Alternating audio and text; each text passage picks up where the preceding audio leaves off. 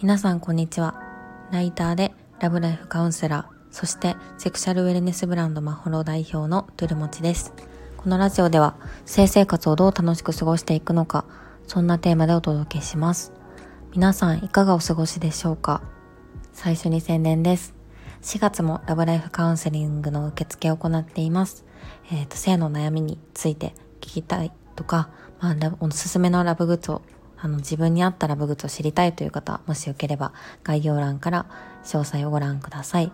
そして4月22日から24日、都内のラフォーレ原宿で行われるセルフラブフェスに、えっと、トゥルモチも登壇し、セクシャルウェルネスブランド、魔法ロも出展します。当日はですね、カウンセリングブースもありますので、もしよかったら遊びに来てください。今回はですね、あの性感帯についてお話ししていこうかなと思いました。よくこう体を触られてくすぐったい場所ってありますよね。人によって違うと思うんですけど例えばこう私だったらヘアサロンに行った時にすごい頭をこうシャンプーしてもらってる時にすごいくすぐったいなっていう感覚があるんですけどなんかそういうたびになんか別にそれがなんかなんだってわけではないんですけどなんかそれがやっぱりヘッドスパとかってすごく気持ちいいっていうのがあったりするじゃないですか。くすぐったいとこう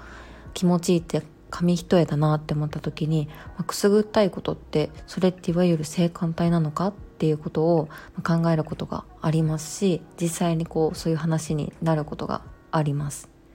こう性感帯って一体何なのかなっていうところについてあの私も大好きなコスモポリタンっていうところの記事であのいろいろ書かれていたのでちょっとそこを取り上げていこうかなと思います。性感帯のこの記事についても概要欄に URL 貼ってあるので詳しく読んでみたいなって方はぜひ見てみてください。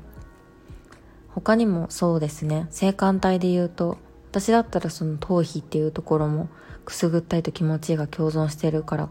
性感帯なのかなって思うんですけど人によってはこう首だったりとか耳元だったりってところが気持ちいいっていう人もいるしあのくすぐったいっていう人もいますよね。しかもそれって体調によって変化したりしませんか？結構こう時期によってはすごい気持ちいいと思うけどなんかあれ今くすぐったいしなんかなんなら気持ち悪いなっていう時もあります。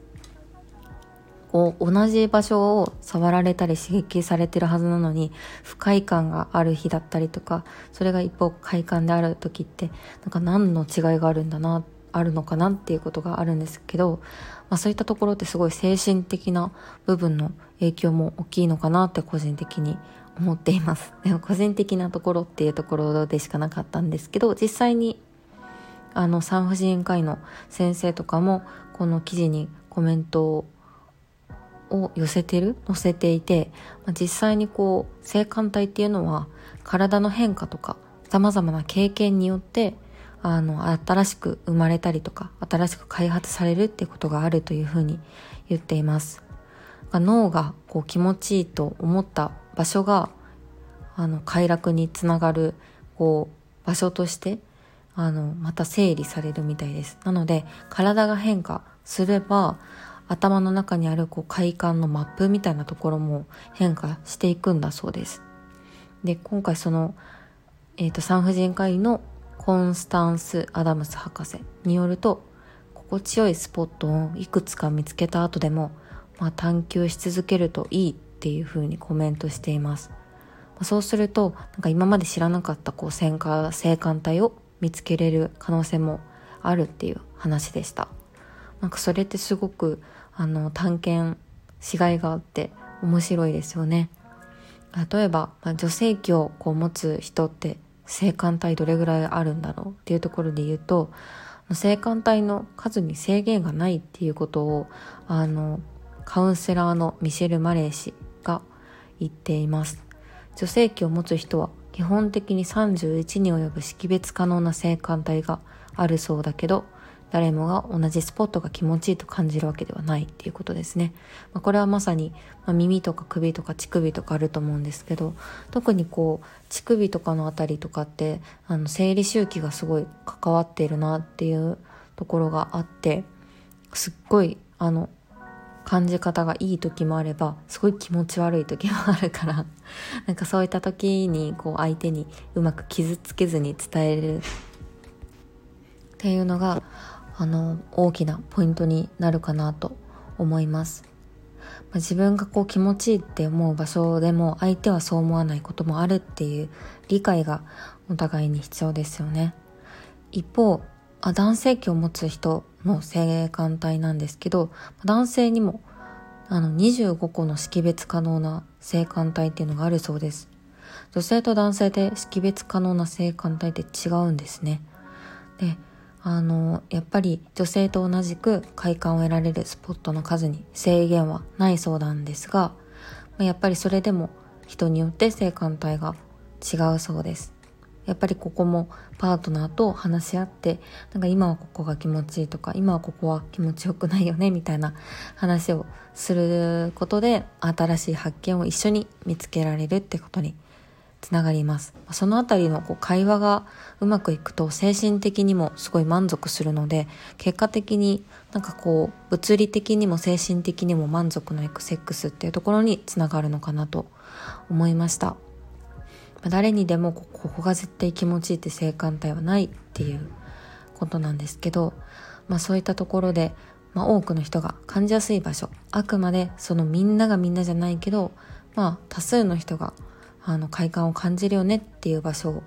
あのここに紹介されていたので、まあ、一緒に読んでいこうかなと思います。一つ目が耳たぶ耳の後ろ耳の中。そして手首の内側。そして首の後ろ、横、前、顎のライン、腰、太ももの内側、お腹へそ周り、膝の後ろ、頭皮、脇の下、腕の内側、手のひら側の指、乳首、乳輪、つま先、足の下側、太ももの付け根、かっこお尻の下、肛門、かっこおよびその周辺。皆さんどうでした？かね。あの、こうあれ？そこはちょっと気持ち悪いんだけどとかそこはちょっとくすぐったいかなとかあそこすごい自分も感じる部分だなっていうとこがあったんじゃないでしょうか。本当にこの辺りの感じ方ってその日の気分とかのコンディション次第で全然違ってくるのでその辺りをこうみんな友達同士で話してもね結構盛り上がる話題だなというふうに思います。いろんな人と話してるといや私は絶対そこで感じないからっていうあの決めつけている人もいるんですけど本当にこう変化するってところで柔軟に考えを持ってるだけでセックスが豊かになるんじゃないかなと思います。かといってなんか変化するものだから絶対これ続けてたら気持ちよくなるからっていうふうにパートナーに押し付けるのはまた別問題です。刺激の方法っていうのももちろん大事でそこが感じるかもって言ってずっと強い刺激を与えてたらよりこう不快感が増すこともありますし、まあ、ずっと最初は優しい刺激から始めるっていうところがすごく大切です。なのでいきなりこうあのお互いが経験も少ない状態でアダルトビデオみたいな激しいことをやってしまうとその行為がすごく痛く痛いっていうこう印象が強くなってしまってなんかこう感じれるはずだった場所も感じれなくなってしまうみたいなことも十分あり得るのかなって思うのでそこは注意が必要です。本当にこうタッチとかあとは触った時に冷たすぎない熱すぎないってことも大切だと思います。2人で是非あのこう同意を取った上でそういう冷たさとか熱とかのそういったところの感覚を刺激するアイテムもうまく使うといいかなと思いました。あの刺激を与えるにもあの素材でも全然感じ方が変わるのですごく柔らかい布で刺激するとか、まあ、ストッキングの上からなぞるみたいなところでまた感じ方が変わってくるのでそれだけを工夫するのでもすごい楽しみ方が変わると思うので是非なんか2人の常に変化するマップっていうところを楽しんでみてほしいなというふうに思いました。では聞いていただきありがとうございました。また明日。